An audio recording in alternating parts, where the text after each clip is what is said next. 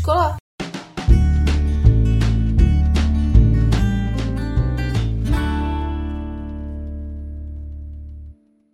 Vítám vás u dalšího dílu podcastu Co škola? Mé jméno je Valerie a dnes si budeme povídat s panem Dominikem Jačkou. Dominik Jačka je učitelem na základní škole v Plzni. My se právě nacházíme v plzeňském Science Centru Techmania, kde škola aktuálně sídlí. Před chvílí skončil workshop mediální výchovy na téma média z informace, kterého se zúčastnili místní žáci, kteří jsou vedeni metodou Montessori. S panem učitelem si dnes Montessori přístup k výuce rozebereme, pobavíme se o jeho výhodách i možných úskalích a hlavně o tom, co to výuka metodou Montessori znamená v praxi. Dobrý den. Krásný dobrý den přeju.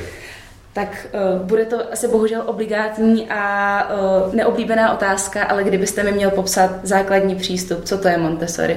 Úplně jednoduše a přitom nejlépe bych to charakterizoval jako ucelený pedagogický systém, který je navržený pro děti od 3 až do 18 let.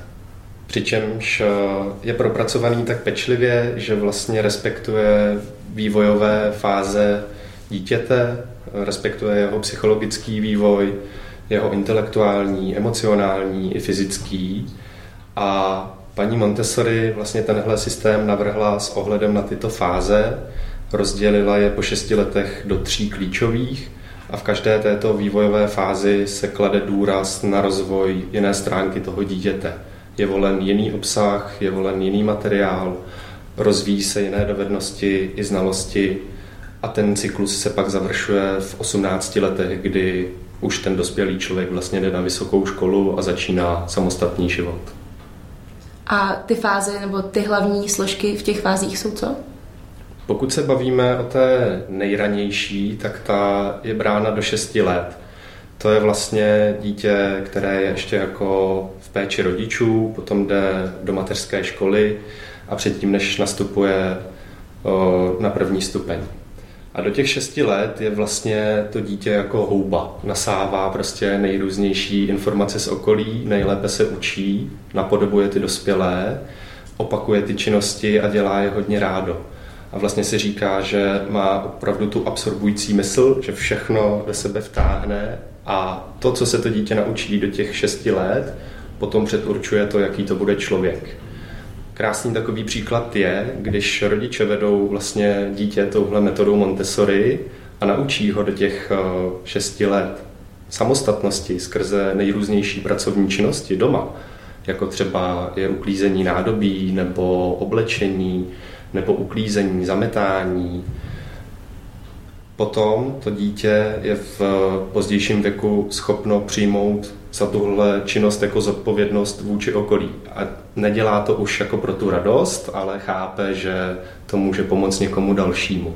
Pak, když se bavíme o té druhé fázi, ta je teda datovaná od 6 do 12 let, v podstatě to odpovídá jako i těm stupňům na základní škole, tak tam už to dítě má nějaké určité sociální dovednosti, ale vystupuje z toho úzkého kroužku té partičky spolužáků ve školce, dostává se do nového většího prostředí a tam je kladen důraz na rozvoj té morální stránky a emocionální, kdy to dítě potřebuje získat ještě větší nezávislost na dospělých, kdy potřebuje se odtrhnout od toho kontaktu s rodičema, od toho fyzického, být na nich co nejvíce nezávislý v tom smyslu, máš tady nějaké podněty k práci, máš tady materiály, běž a pracuj samostatně a pak, když si nedovedeš s tím poradit, tak přijď a pomůžu ti. Ta třetí fáze, to jsou vlastně už dospívající mladí lidé, už to nejsou úplně děti, je to obdoba 2. stupně, v podstatě puberta.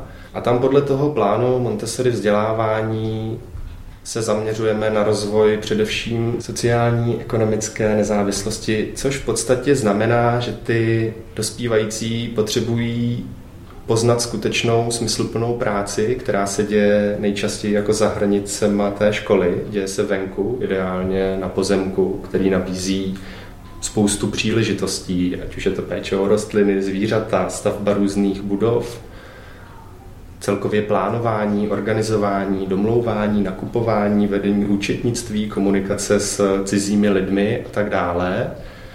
A tohle všechno vlastně ty dospívající potřebují zažít v tomhle věku, aby byli schopni potom se o sebe postarat, až budou dospělí a budou stát na vlastních nohách. Vzal jsem to velmi letem světem, ale doufám, že se k těm jednotlivým bodům dostaneme a budeme mít příležitost je lépe komentovat. Vy jste říkal, že to je vlastně metoda, která počítá až do 18 let. Máme v Čechách nebo obecně ve světě střední školy v Montessori? Ve světě je to běžné.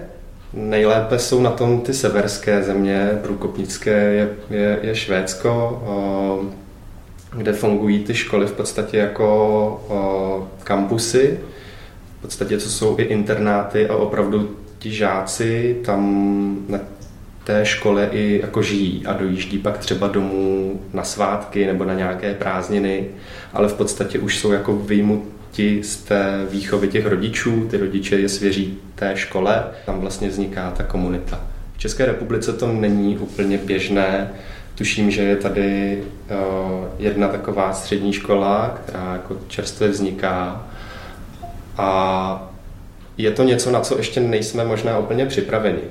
Přece jenom je to metoda, která se vyvíjí, řekněme, po století a my jako bývalá postkomunistická země jsme přece jenom kousek nazpět za Německem, za Rakouskem, Francie i za americkými státy. Takže nás to ještě čeká. To, co už je ve světě jako běžné, my teprve teďka jako poznáváme a snažíme se implementovat do toho vzdělávacího systému České republiky.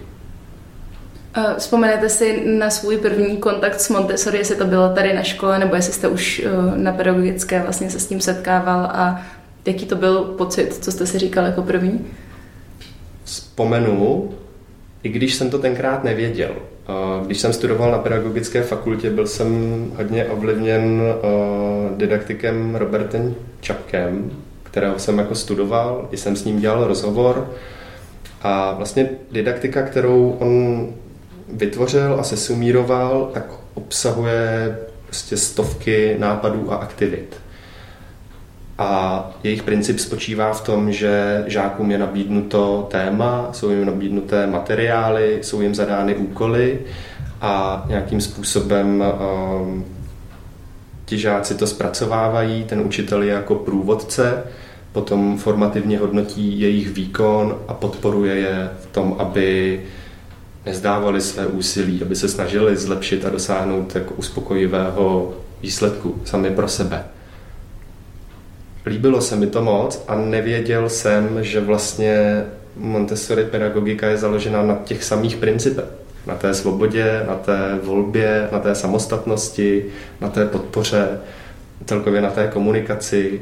A když bych to měl srovnat s tím, co jsem se o tom dozvěděl během svých studií na pedagogické fakultě, tak nebylo to dostatečné, nedozvěděl jsem se toho moc, mám-li být upřímný. Jo, kromě těch obecných základů, že je to alternativní pedagogika, což je úsměvné, ona vlastně je docela, řekl bych jako běžná, už prostě i Jan Amos Komenský prosazoval tu metodu názornosti třeba a všechny ty principy jsou v podstatě propojené. Takže setkal, ale nevěděl jsem, neuměl jsem si to představit konkrétně. Je potřeba to vidět a nestačí jeden den. Lepší je pozorovat to dlouhodobě a celistvě. A vy jste začínal teda tady na škole jako první zkušenost pedagogická. Umíte si představit, že byste teď přešel na ne-Montessori školu? Ano i ne. Umím si to představit v tom smyslu, že i na té normální škole lze jako uplatňovat ty principy a přístupy, které my tady upřednostňujeme. Neumím si to ale představit z toho hlediska, že ty tradiční školy mají nějaký svůj systém, který je funkční a ono spojit takhle ty dva systémy dohromady je docela obtížné. Takže šlo by to, ale byla by potřeba vlastně jako velká součinnost té sborovny, těch učitelů na tom, aby se přizpůsobili rozvrhy, aby se přizpůsobil obsah té výuky, aby se jako opomenulo to, že teď musíme 45 minut se soustředit přímo na jedno téma, aby se domluvili mezi sebou a integrovali ty předměty přírodovědné, humanistické do velkých kapitol, vymysleli vlastně ty úkoly a sjednotili se v komunikaci s rodiči, s těmi žáky, ve způsobu hodnocení. Není to jednoduchý. To je na tom právě to nejvíc jako těžký, ta role toho učitele. Vy jste říkala, že Montessori se bere často jako alternativní a s tou alternativou často bývá spojeno, teda řekněme, že to budou učit třeba ti mladí, noví učitelé a tak dále. Ještě vezmeme demograficky vaší školu. Platí to, že tady máte většinou jako čerstvě vystudované absolventy, nebo jak to tady je? Řekl bych, že je to vyvážené, půl na půl. Máme tady při vší úctě jako starší učitelé, zkušené, a máme tady i začínající mladé učitele. A přijde mi to jako takhle v pořádku a správné, že opravdu ta demografická křivka je tady vyvážená. A ti mladí učitelé se vzdělávají, to je hrozně důležité v té pedagogice být jako studovaný, rozumět nejenom té své problematice, tomu svému předmětu, ale vlastně celému tomu systému, té návaznosti, chápat, proč se v těch 6 letech orientujeme na tuhle problematiku a jak to můžeme rozvíjet potom v těch letech 12 nebo 15. To je další jako z velkých úkolů pro ty učitele se neustále jako vzdělávat a být v obraze. A když k vám přijde teda nový učitel, tak jak probíhá iniciační proces? Co po něm chcete nebo co ho čeká? Je to vlastně řekněme několika stupňový proces, kdy vlastně se s tím člověkem potkáme. Já teď asi dám ideálně příklad jako sám za sebe. Já si s těmi lidmi vlastně sednu, nejprve zjistím, co oni o nás vědí. To je vždycky jako dobré zohlednit, co ti zájemci vědí jak o té škole, tak o té metodě. Pak jim je představeno to, jakým způsobem vlastně fungujeme a zjišťujeme, jestli v tom najdeme shodu, jestli to pro ně není něco jako sci-fi nebo nereálného. A potom se bavíme taky o věcech, jak bychom mohli vlastně navázat spolupráci a propojit ty naše dovednosti, propojit jako ty předměty a už zkoušíme jako plánovat. Pak je tam taky pozorování, že nám záleží na tom, aby ti učitelé, než jako nastoupí, si prohlídli tu výuku a nejenom na pár hodin, ale dlouhodobě třeba jako celý den, 3 dny v týdnu ideálně. A pak se ještě zkouší vlastně to, že oni vedou tu výuku. A po tohle zabere, řekněme, jako týden. No a po téhle době se pak je vhodné znovu jako sejít a promluvit si, dává mi to smysl, rozumím tomu, umím si sám sebe představit v téhle pozici a pokud jo, no tak je to vyřešené. Ale opravdu nám jako záleží na tom, aby ti učitelé, co chtějí u nás působit, byli obeznámeni, srozuměni a hlavně, aby věřili tomu, že takhle učit, takhle pracovat s mladými lidmi je smysluplné. Že to není ztráta času. To je nejdůležitější, aby jako věřili té myšlence a té její hodnotě. U vás na stránkách jsem se dočetla, že učitel se zaměřuje hlavně i na svoje povahové rysy a na místo pozorování záporných vlastností dětí, tak by se měl zlepšovat i sám. Jak se rozvíjíte a jestli vám v tom nějak pomáhá i třeba vedení? Naznačil jsem to v té předchozí odpovědi, že tím klíčovým faktorem pro učitele na té Montessori škole je jako neustálé vzdělávání se. A na jedné straně teda v těch moderních trendech výukových, a teď jich nemusím asi zabíhat, ale hlavně také v té Montessori pedagogice, ono, když to jednou jako vystudujete, získáte certifikát s mezinárodní platností, často jsou ty kurzy právě jako mezinárodní. Je dobré si to vždycky osvěžit po nějaké době. Vedení nás v tomhle podporuje v tom smyslu, že chce a nenásilně nás jako tlačí do toho, abychom ty kurzy absolvovali, abychom se vzdělávali a máme to i tak jako nastavené vnitřně, že prostě chápeme tu hodnotu, tu důležitost.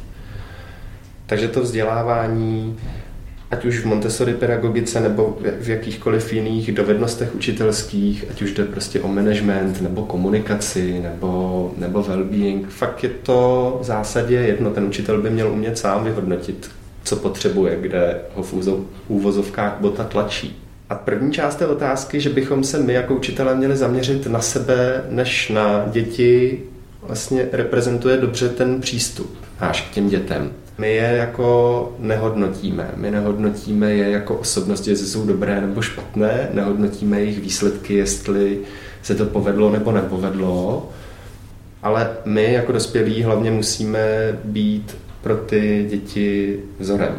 My jim máme ukazovat právě ty hodnoty toho, jak chceme, aby mezi sebou komunikovali tím, že spolu budeme mluvit jako dospělí takhle. Jak chceme, aby se chovali třeba při obědě, že sami budeme jako při obědě dodržovat ta pravidla. Že sami budeme se o to prostředí starat jako úklidem a pečlivou nějakou pozorností. To, že se musíme soustředit sami na sebe, je prostě se neustále ovládat. Jsme taky jenom lidi, taky se stane, že vás ty děti jako přivedou až na pokraj zoufalství. Děje se to si nebudeme nalhávat. Ale tam právě musíte jako zachovat ten klid vnitřní a uvědomit si, to dítě má nějaké své potřeby a možná jsem je jenom dokázal naplnit. Možná jsem jenom nepoznal, co potřebuje. Proto teďka tady takhle vyvádí a běhá a to. Ale já to nevyřeším tím, že ho seřvu, že mu dám poznámku a řeknu mu, že je to budíží k ničemu. Minimálně pro mě osobně teďka Montessori zní strašně pěkně, vychováme samostatné děti, zároveň si dokážeme šáhnout do svědomí a taky to zvládnout ze své strany. Ale přece jenom nejde všechno tak jednoduše, vlastně, jak to třeba může vypadat na papíře. Jsou nějaká třeba základní pravidla, co se s dětmi stanovujete, když třeba byste si měl s novou třídou stanovit, jak to bude? Pravidla jsou důležitá a možná je to i třeba ve společnosti rozšířený omyl nebo nedorozumění, že vlastně když porovnávají jako tradiční školu a Montessori, tak vlastně v té Montessori se jim zdá, že to nemá jako řád, že to nemá, že to je chaos. A vlastně, že jako ty děti si můžou dělat, co chtějí a nikomu na tom nezáleží. Ale to je omyl. Ta pravidla tady jsou přítomná. Ta pravidla jako po těch dětech vyžadujeme, společně je stanovujeme a dbáme na to, aby byla dodržována. Velmi se to různí potom podle těch stupňů. Ti nejmenší mají trošku jiná pravidla než my nejstarší, ale v zásadě to jsou pravidla jako takového lidského soužití, jako ohleduplnost vůči druhému, když potřebuje pracovat samostatně, ohleduplnost vůči tomu vybavení, ohleduplnost vůči tomu prostředí, že se o něj chceme jako starat společně. Pak jsou tam individuální pravidla jako na tu spolehlivost a zodpovědnost. Včas plním ty úkoly, sestavuju si ten plán, opravuju si to, když jsem k tomu vyzván. A potom nějaká jako kolektivní pravidla, že ty zásady jako slušného chování, že se zdravíme, neškodíme si. V podstatě lidé si řeknou, no to je přece běžný, to je samozřejmý. Jako jo. Důležité je, že my vlastně ty pravidla stanovujeme s těmi dětmi a pokud vidíme, že jsou jako porušována, tak to je pro nás ten signál, možná nebylo dost dobře pochopeno a nevyřeší to právě jako ta poznámka, nebo že to hnedka píšu rodiči. Nejdřív právě my se snažíme to jako komunikovat s tím dítětem a zjistit, proč k tomu došlo. A nechat ho přijít na to, jak to lze řešit. A tím vlastně jako docílit toho, že on si tu hodnotu toho pravidla jako zvnitřní. Máme spoustu pravidel, tak jako asi v každé instituci. Možná je pak rozdíl v tom, jak jsou jako vymáhána nebo dodržována. To by mě právě zajímalo, jak u vás probíhá vymáhání pravidel. No, je to o vztazích, o mezilidských vztazích, které jsou jako založeny na důvěře. To znamená, že pokud my máme jako stanovené pravidlo v třídě, že třeba ji udržujeme v čistotě a pořádku své pomocí, to znamená, že si ji jako uklízíme sami, tak ten človíček, jeden konkrétní, má zodpovědnost za nějaký úkol. Dejme tomu, že třeba má vyluxovat. Nějakým způsobem je definováno to, jak vypadá uklizená třída a to se udělá ještě na začátku, než se to dítě něco učí, než se něco osvojuje. Takhle vypadá jako ten vzor. Když pak spojíte takhle těch 10-20 lidí dohromady a každý má zodpovědnost za něco, tak na to můžete krásně ilustrovat vidíš, co vlastně způsobilo tvoje nedodržení toho našeho pravidla, to, že ty si nevyluxoval, znamená, že ta třída v podstatě není uklizená a ostatní tu práci dělali, nechci říct zbytečně, ale jejich práce je tím znehodnocena. Ty bys měl teďka přijmout za tohle zodpovědnost a svý jednání nějak napravit. Takže ty pravidla, nechci říct, že se tady jako porušují a je to anarchie, ale stává se, a je to i na denním pořádku, se nebojím říct, že nejsou prostě dodržovaná. To, jak to řešíme, je prostě s tím dítětem jako individuálně mluvit o tom, proč pro nás jako dospělí to důležité je a jaké to má důsledky, když ta pravidla dodržována nejsou. Chtěli byste vy jako žák chodit do Montessori školy?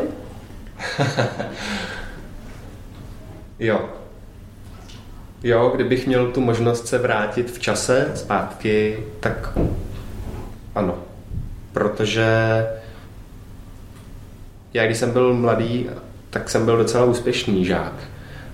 Ale všechno mi bylo jako naplánováno, ať už rodiči nebo učiteli. A díky bohu za to, jo, prostě povedlo se to. Ale bylo to docela jako trpké, takové skličující. A když vidím tady u těch mladých lidí, že jsou v klidu, že sem chodí jako rádi, jo, jasně jsou dny, kdy si řeknou, to je otrava, chci už domů. Ale když vidím, že jim udělá radost to, že nemusí dělat tohle, že nemusí počítat jako arch příkladů nebo řešit prostě nějaký tvrdý i, a namísto toho můžou plánovat nějaký projekt, který jim rozvíjí mnohem víc dovedností, tak bych si to vybral rád. Rád bych se vzdělával v tom systému jako mladý člověk. Existují děti, pro které Montessori není vůbec vhodné? To je taková kuršácká otázka.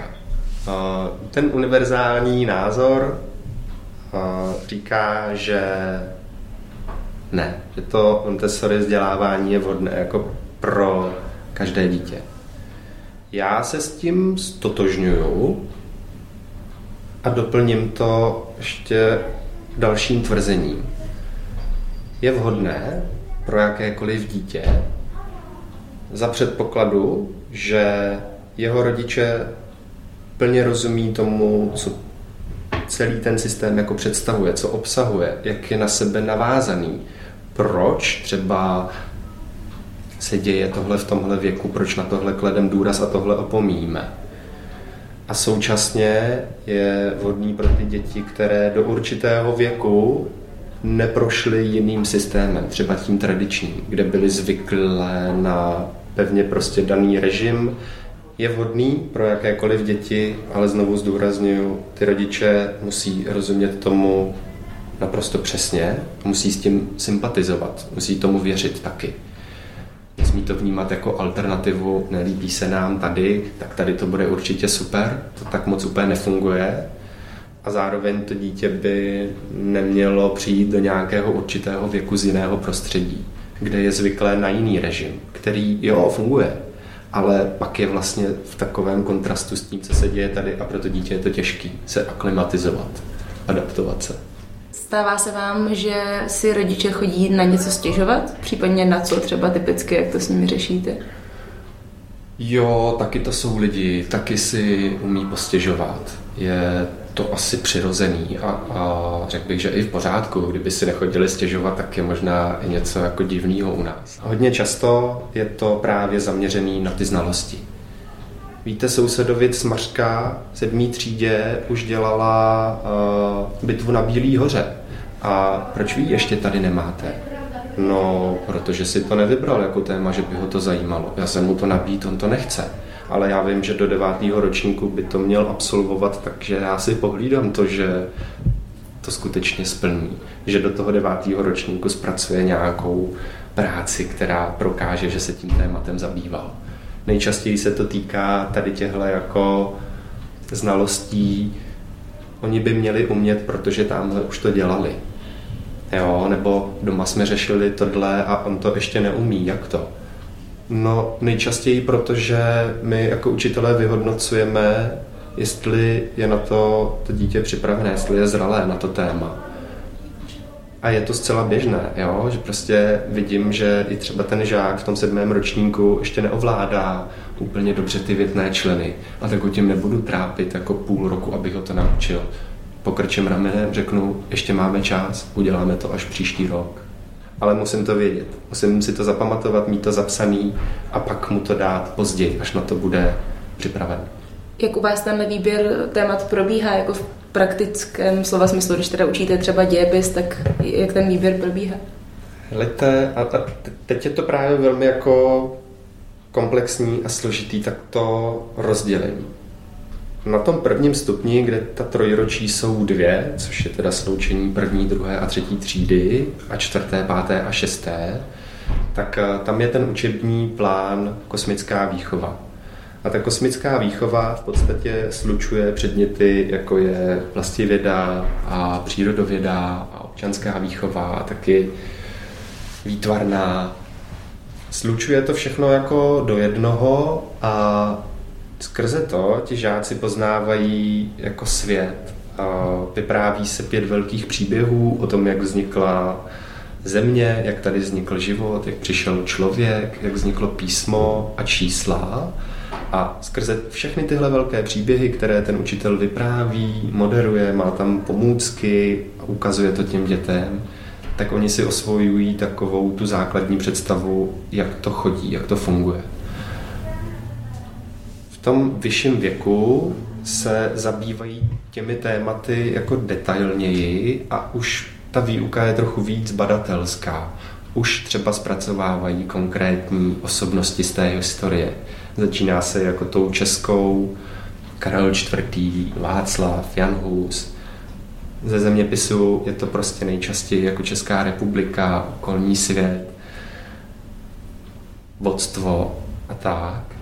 No a na tom druhém stupni tam už přichází to, že i ten obsah toho učiva prostě hrozně bobtná. A naší jako velkou úlohou je říct, hele, tohle třeba není tak důležitý, a tohle pojďme dát dohromady do jednoho balíku a pojďme prostě z toho udělat ne zeměpis a dějepis, ale pojďme z toho udělat společenské vědy, které vlastně nastíní téma, zaštiťující téma a tomu žákovi umožní potom si vybrat konkrétní. Třeba já v dějepise mám teďka téma měsíce lidská práva, a s těmi žáky jsem udělal celý přehled od starověku až po současnost. Zaznamenali jsme si ten vývoj a nabídl jsem jim témata, která můžou zpracovávat, která chtějí. Takže nás čekají prezentace na porušování ženských práv v islámských zemích, na středověké trestní právo, na rasismus ve Spojených státech amerických nebo na srovnání výchovy a vzdělávání ve starověkých Aténách a Spartě. A to zpracovávají žáci 7. 8. ročníku. Naraz. Že já vlastně nemám pro celou tu skupinu jedno téma starověké Řecko a teď pojďme všichni poznat jeho kulturu a umění a architekturu a osobnosti a války, ale já vám dávám zastřešující téma, které je pro mě důležité, a vám dávám příležitost, abyste si vybrali z něj to pro vás nejdůležitější. To je právě ta diskuze mezi těmi vyučujícími. Sloučení těch témat, výběr toho podstatného, vymyšlení těch úkolů a celkově jako velké plánování. Aby ti žáci pak se mohli realizovat a abychom my dodrželi nějaké ty pokyny od státu. Co chcete, aby uměl deváťák? To je taky sympatická otázka, které jsme loni čelili poprvé. Loni nám vyšli 2 první deváťáci, letos by to měly být 4. Helejte, na úrovni těch znalostí a protože jsme prostě jako okleštěni těma jednotnýma přijímačkama, tak jsme de facto potom tlačeni do toho, abychom je na to připravili. OK, to nějak jako akceptujeme a zvládáme, takže pro nás je to prostě jako gramotnost. Ta základní gramotnost číst, psát. Já budu mluvit za sebe jako jazykáře, češtináře, prostě ovládat rukou i slovem jazyk, umět se vyjadřovat, umět psát ideálně bez chyb, ale vždycky tam prostě nějaký takový budou. Mít zálibu v četbě, umět to dílo číst a umět o něm říct. Četl jsem a ta kniha mě naučila, že... A umět naslouchat. Jo? Umět s lidmi mluvit nejenom tak, že je poslouchám, ale že skutečně s nimi hovořím. Obsah nějakého učiva mám taky vybráno. Jo? Taky mi to předepisuje ten rámcový program, i náš školní.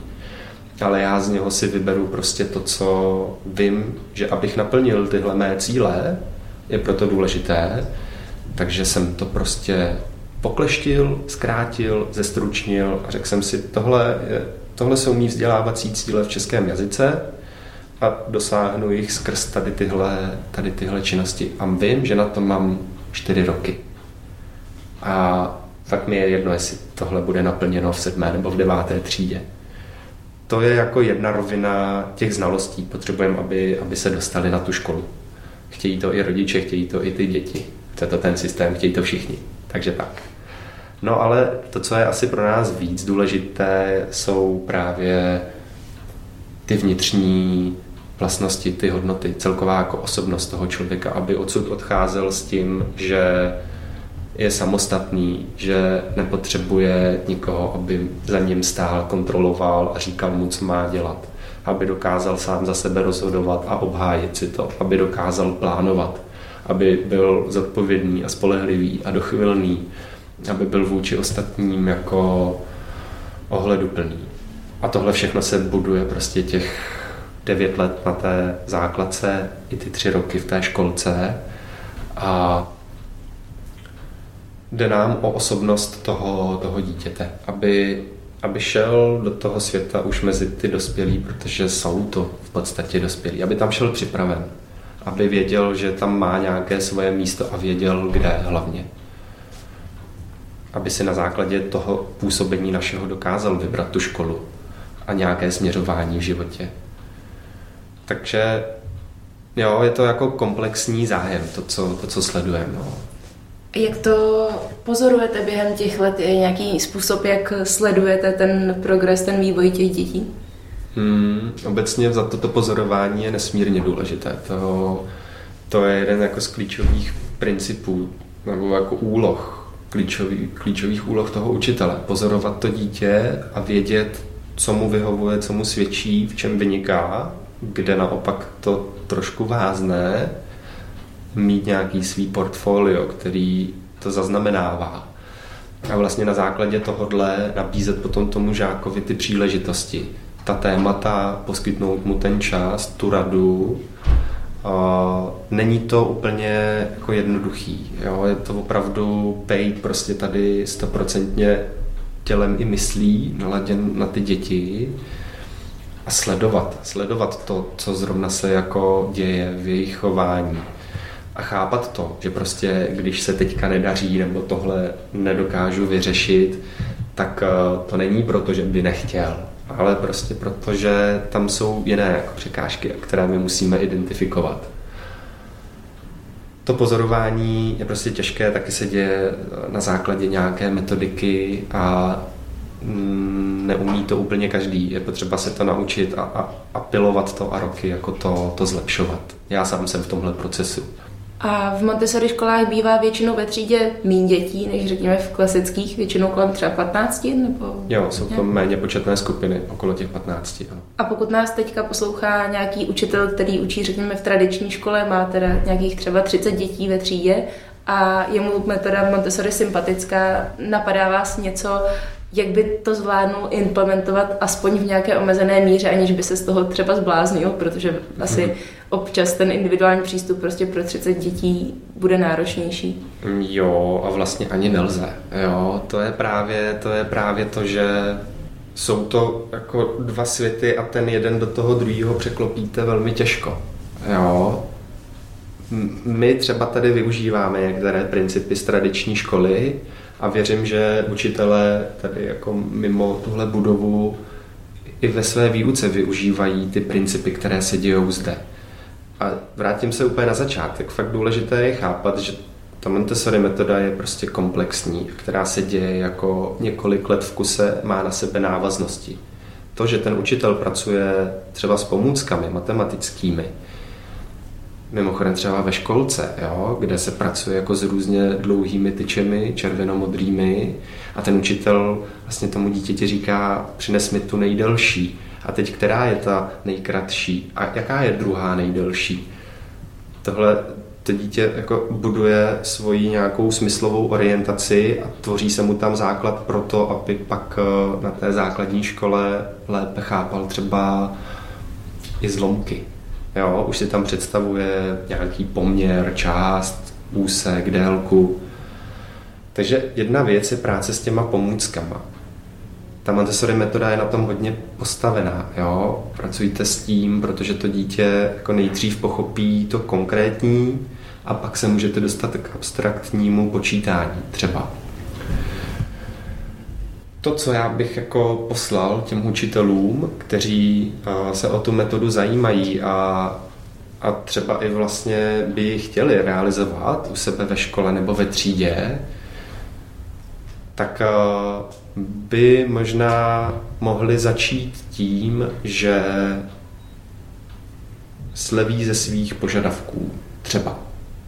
Jako jsem to udělal já, že jsem prostě ten předmět jako český jazyk, jako milovník češtiny osekal na to nejnutnější minimum a řekl jsem si, tohle chci, aby ti moji žáci jako bezvadně uměli, a když vidím, že tady je někdo víc nadaný, tak mu prostě dávám tu práci jako navíc. Vím, že někdo je víc pozádu, tak s ním se tam zastavím. Začal jsem tím, že jsem si prostě osekal ten svůj předmět. Stanovil jsem si jako určité cíle a ten cíl úplně není jako tím naučí mě přívlastek shodný a neshodný. To je nějaká jako cesta k tomu cíli ovládnout tu stavbu větnou. Fakt je to těžké jako říct, udělejte tohle, protože ta Montessori metoda se děje v nějakém prostředí, děje se v nějakém čase za nějakých podmínek a opravdu je velmi těžké jako vzít jednu věc a překlopit ji sem a říct, teď by to takhle mělo fungovat.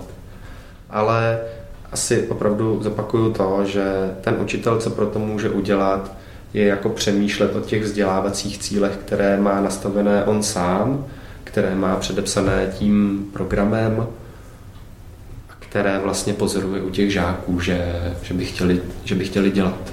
Třeba u nás četba, velmi ji podporuju, ale mají takřka neomezenou volnost v tom, co čtou. Máme jako vždycky téma na ten měsíc, přečteme si knihu, která má hlavní hrdinu opačného pohlaví než seš ty. Nebo jsme minule měli sfilmovanou knihu. Příště budeme mít knihu, která se zabývá nějakým společenským tématem. Takže vlastně já jako vybírám to, o čem si myslím, že by je mohlo někam vést, a nenechám se tolik příliš svazovat tím, že někde v nějaký tabulce je napsaný, teď bych měl jako s nima udělat tohle. A ti vaši dva deváťáci se dostali tam, kam chtěli? Jo, úspěšně, oba. Na obě školy byli přijati, mohli si vybrat, takže jim tímto blahopřeju a zdravím je. A obecně vzato vlastně děti od vás, nebo obecně z Montessori škol, čím se třeba odlišují od dětí, které se stanou jejich spolužáky třeba na té střední? Něco, v čem vynikají, nebo naopak, co třeba dohání? Je to tak jako 50-50. Určitě tam nepřijdou jako nadupaný hvězdy, ale ani jako outsideri. Troufám si tvrdit, že tam přijdou jako vyrovnaný osobnosti, který zažili nějaký systém, kde fungovala nějaká pravidla, nějaké požadavky, kde byl nějaký obsah. Najednou přijdou do prostředí, které je prostě po 180 stupňů otočené, jiné. Tam fungují ty věci prostě jinak. Ale pro ně to není jako šok v tom smyslu, že se jako schoulí do klubíčka, rezignujou a nezvládnou to, ale řeknou si, OK, já jsem tady získal nějaké dovednosti, teď bych je měl tady nějak zužitkovat. Tady jsem se naučil, jak být samostatný, no tak si tu knížku přečtu, protože chápu, že ten učitel to po mně chce, abych to zvládl. Tady tomu nerozumím, dobře, tak já za ním zajdu po hodině a budu se ho zeptat.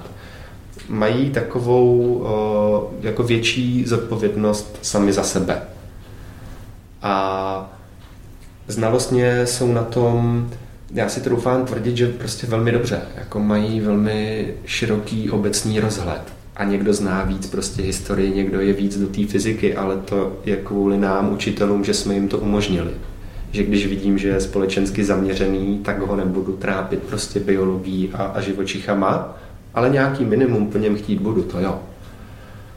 No a v neposlední řadě jsou hodně jako lidský, jo? Že jsou prostě komunikativní a společenský. To je a slušný a zdvořilý, je prostě fakt to, k čemu je vedeme v průběhu tady toho, třeba tím, že chceme, aby si po sobě uklízeli třídu. Tyhle dospívající děti právě od nás i v naší škole jako dostávají, a v ostatních taky, dostávají jako příležitost, aby vykonávali tu skutečnou práci, přičemž ta práce není jako, to není ten cíl, jo, že pojďme prostě pracovat na zahradu, abychom něco dělali, ale ta práce je jenom jako nějaký prostředek, skrze který se učí. My jsme třeba minulý rok dělali na školní zahradě, kterou jsme vykáceli, zbavili ji plevele, což byly jako několikametrový akáty. Ty jsme prostříhali na menší kousky, ty jsme spálili na biouhel, nějakým postupným spalováním v určitě tvarovaný peci. Zapalili, prodávali. Výdělek pořád ještě máme uschovaný a zvažujeme, co s ním. A teď chci říct, že to nebylo jenom o té samotné práci, ale o tom, že my jsme těm žákům dali jako prostor a řekli, podívejte, tady je potřeba s tím něco udělat, tak co? A všechno tohle, co jsem vyjmenoval, tak vlastně byla jako jejich iniciativa, kterou my jako dospělí jsme potom učesali. Takže to, že se z toho bude vyrábět ten biouhel, byl jejich nápad. A my jsme pak věnovali několik dní i týdnů, abychom nastudovali s nima jak. Pak jsme tam jezdili, takhle jsme to vyráběli. No, teďka jsme tam byli zasadit stromy, takže to, k čemu to celé jako směřovalo, bylo, že se tam vybudoval sad ovocných stromů. A zase jsme to udělali ve spolupráci s těmi dětmi. Zase oni jako naměřili ten pozemek, zjistili, jak ty stromy od sebe mají být daleko, kde mají být. Další pak fází bude to, že se to ovoce bude jako sklízet a z něj se bude něco jako vyrábět a zase se s tím bude nějakým způsobem obchodovat. A tohle jsou ty skuteční jako činnosti, které pak dělají i třeba jejich rodiče nebo příbuzní. A my právě tady v té škole jim to chceme nabízet a nabízíme, protože to jim pomáhá poznat sebe sama. Kdybyste měl někomu popsat, co vás baví na tom, co děláte, jako proč zrovna teda děláte Montessori a naplňuje vás to, nebo přijde vám, že to dává smysl, co byste mu popsal, klidně třeba nějaký příklad? Mě na tom baví vidět ty děti, že mají radost sami ze sebe. Že vidím, že prostě je tady človíček, který rád čte, tak ho nechám prostě číst a nechám ho prezentovat častěji než ty ostatní. Vidím, že je tady človíček, který rád píše, tak ho podporuju v tom, aby psal a aby vedl i školní časopis. Jsou tady kluci, kteří mají rádi prostě počítače a teď nám jako instalujou nový systémy do nich. Baví mě na tom to, že prostě můžu těm dětem dopřát to, aby se realizovali. Že jim můžu dát ten prostor, i ten čas, i ty podmínky materiální k tomu, aby rozvíjeli nějakou svou dovednost, svůj zájem, aby tím sami sebe posunuli, aby tím přispěli nám jako škole.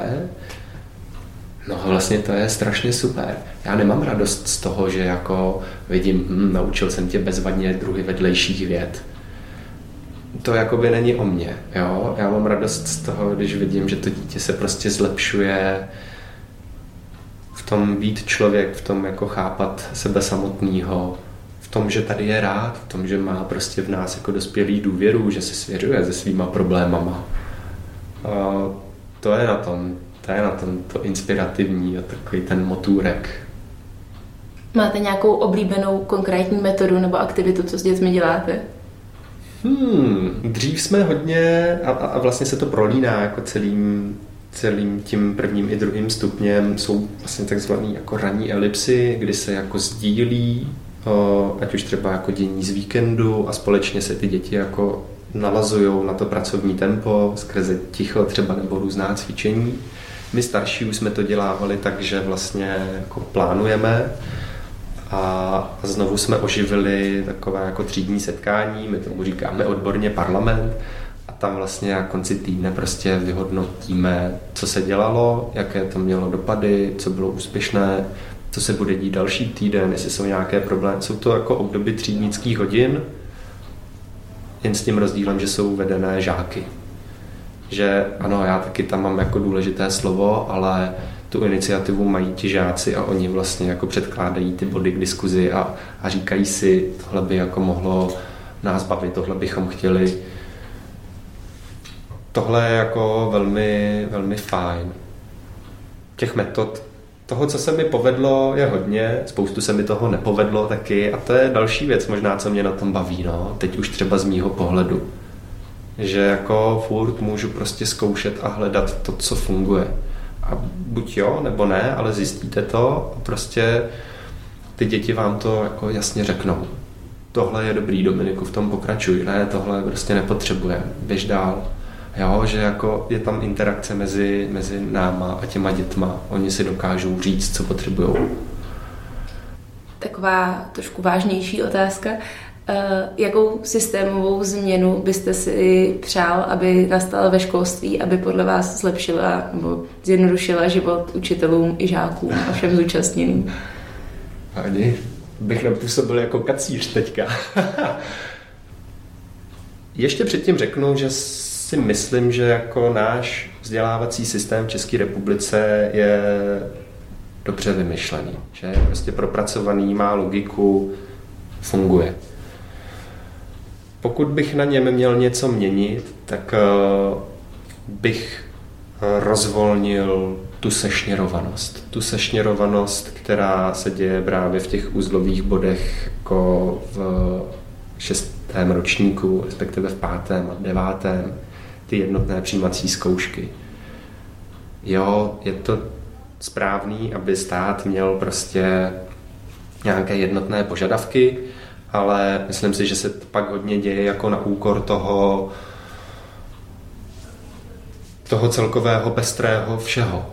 Jo, co se děje v průběhu těch let, najednou se v tom posledním roce jako vytrácí a zaměřuje se to hlavně na to, protože rodiče jsou nejistí, jestli to zvládnou, přenáší to na děti, pak se to přenáší na učitele a vlastně ten kruh je takový jako hodně brudný. Myslím si osobně, že by našemu školství prospěla taky jako větší svoboda. Větší svoboda ze strany toho kontrolního orgánu. Podívejte, když bych to opravdu jenom jako jednoduše porovnal, tak v těch severských zemí je ten vzdělávací systém jako úspěšný, protože tam mají mezi sebou jako důvěru ty jednotlivé články, ten stát i ty učitelé. Tady, abyste prokázali, že jste jako dobrá škola, tak musíte splňovat nějakou tabulku. Musíte splňovat nějaké jako předpisy, musíte se vejít prostě do paragrafů, a pokud ne, tak je to jasně, pořádek musí být, všechno v pohodě. Ale třeba myslím si, že pro ty školy, pro ty tradiční je jako hrozně těžký se snažit o nějakou alternativu, pokud jsou vedený opravdu k tomu, že ty věci prostě musí být takhle. Přesně a striktně dané, já vím. Ta diskuze je prostě hodně živá a ošemetná. Rámcové vzdělávací programy teď se mění. Ale hodně by jako pomohlo, kdyby se tohle jednou provždy prostě na úrovni toho státu podařilo jako vyřešit. Podařilo se to komunikovat do těch škol, i té veřejnosti, i těm rodičům, a to není lehký úkol. Kdybyste měl doporučit posluchačům jednu věc, kterou by měli zítra aplikovat, aby byli lepšími učiteli? Zkusit brát každého jednotlivého žáka jako opravdu individuum v tom nejlepším smyslu slova. To znamená, ano, vidím, že třeba neprospívá nebo se nechová nejlíp, ale to mě neopravňuje k tomu, abych mu to dával najevo a abych s ním zacházel jinak. Brát každého toho žáka jako človíčka, který potřebuje jako rozvíjet v něčem jiném. Někdo potřebuje víc mluvit, někdo víc číst, někdo víc psát, někdo víc se rochnit v počítačích. Hledat to a tohle mu pak vlastně dopřát jakoukoliv činností, jakýmkoliv úkolem. Je to jednoduchý, nic to jako nestojí, jenom jako změnit přístup k těm dětem v tom smyslu, že je budete brát takové, jaké jsou a zohledníte prostě ty jejich potřeby těch dospívajících. A to je to, že chtějí cítit spravedlnost a podporu. Děkuju vám moc. Já děkuju za vyčerpávající rozhovor, bylo mi potěšením.